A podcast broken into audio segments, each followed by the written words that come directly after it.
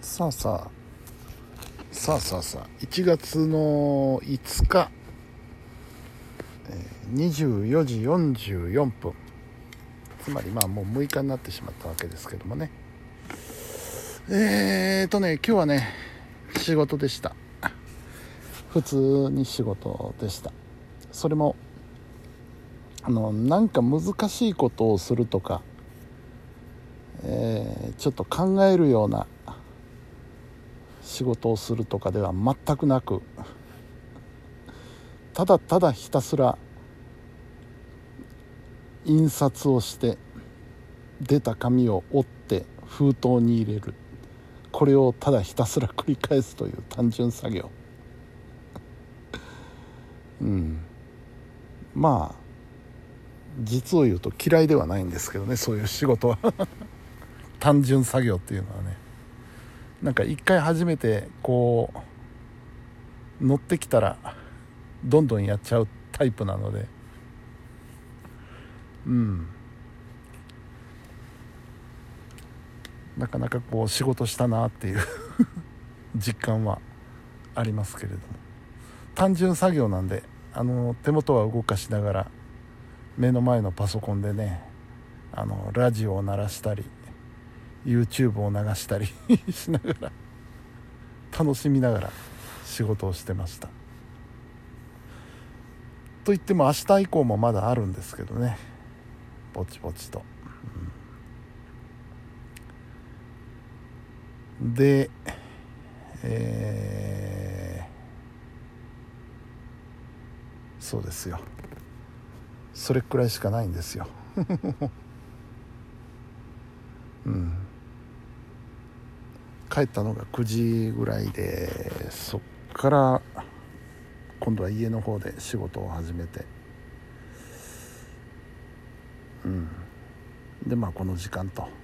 さっきまであのー尾形里央さんのね里央姉さんのライブ配信を 見ておりました。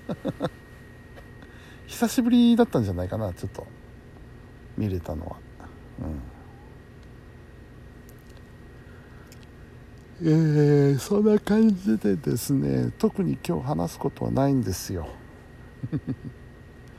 ニュースもねやっぱりあのどうしても地震関係それから羽田の関係のニュースがほとんどを占めることになるので。え今日久々にあのニュースをやってたなっていうのがあったんですけど何のニュースだったか思い出せない。な何のニュースだったかな。そういや地震があるまではあのニュースでなんか騒いでたよねっていうニュースがあったんですけど。忘れた。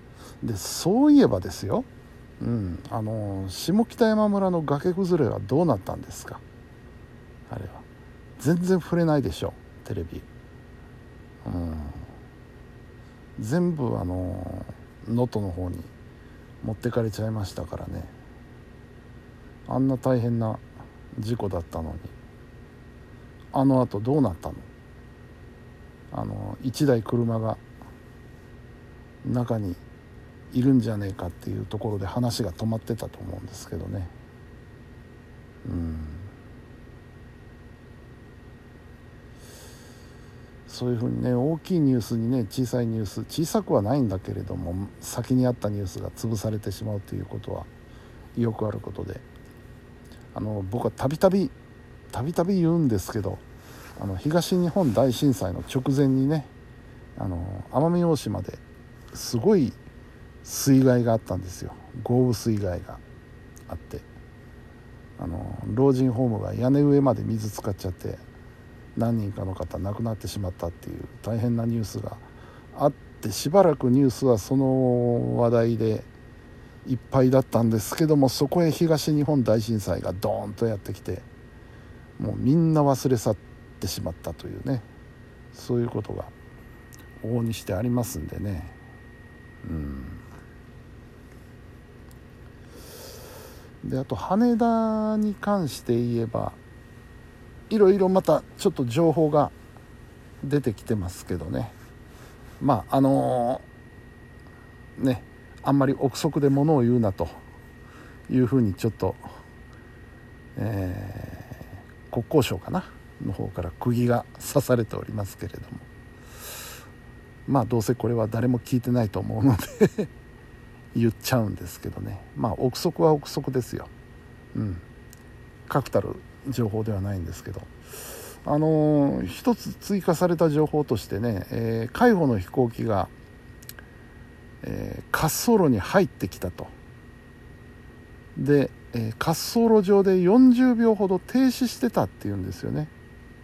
これがよく分からなくてね。何のために止まってるの？止まってたのっていう。うん飛行機がその滑走路の端っこならまだしも真ん中で一旦停止するっていうのは何らかのアクシデントがない限りはそういうことはないわけなんですよね。滑走路上で止まるっていうことは。まずない。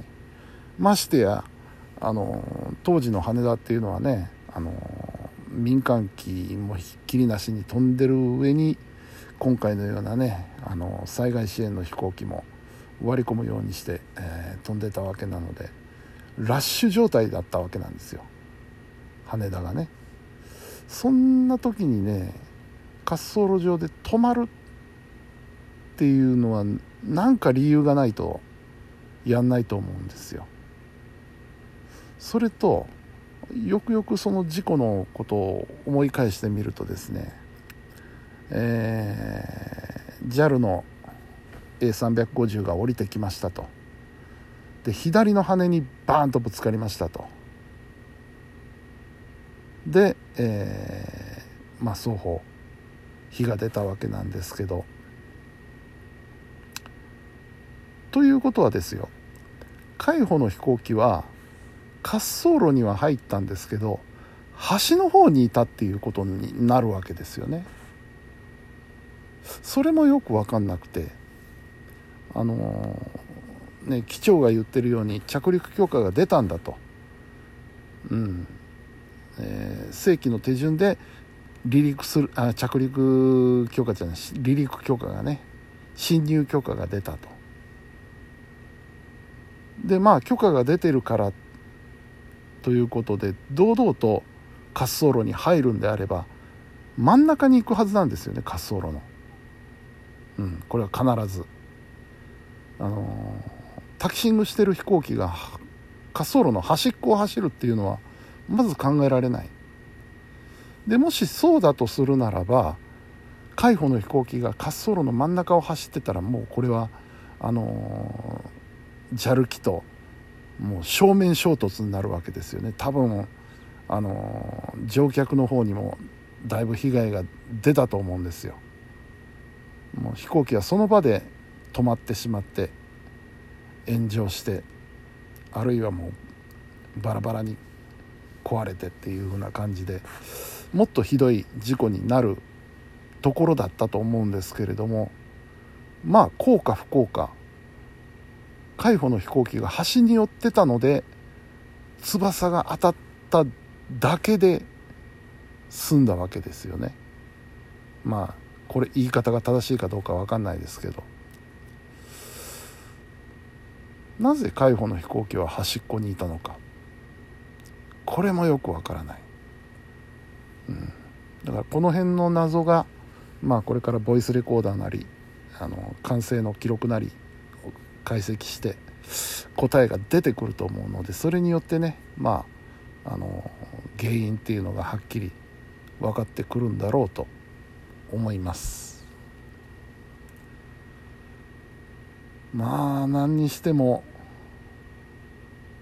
ねこれどっちみちヒューマンエラーでしただけで済まされるあれではないですよね。責任問題っていうんじゃなくて何らかの対策を取らないと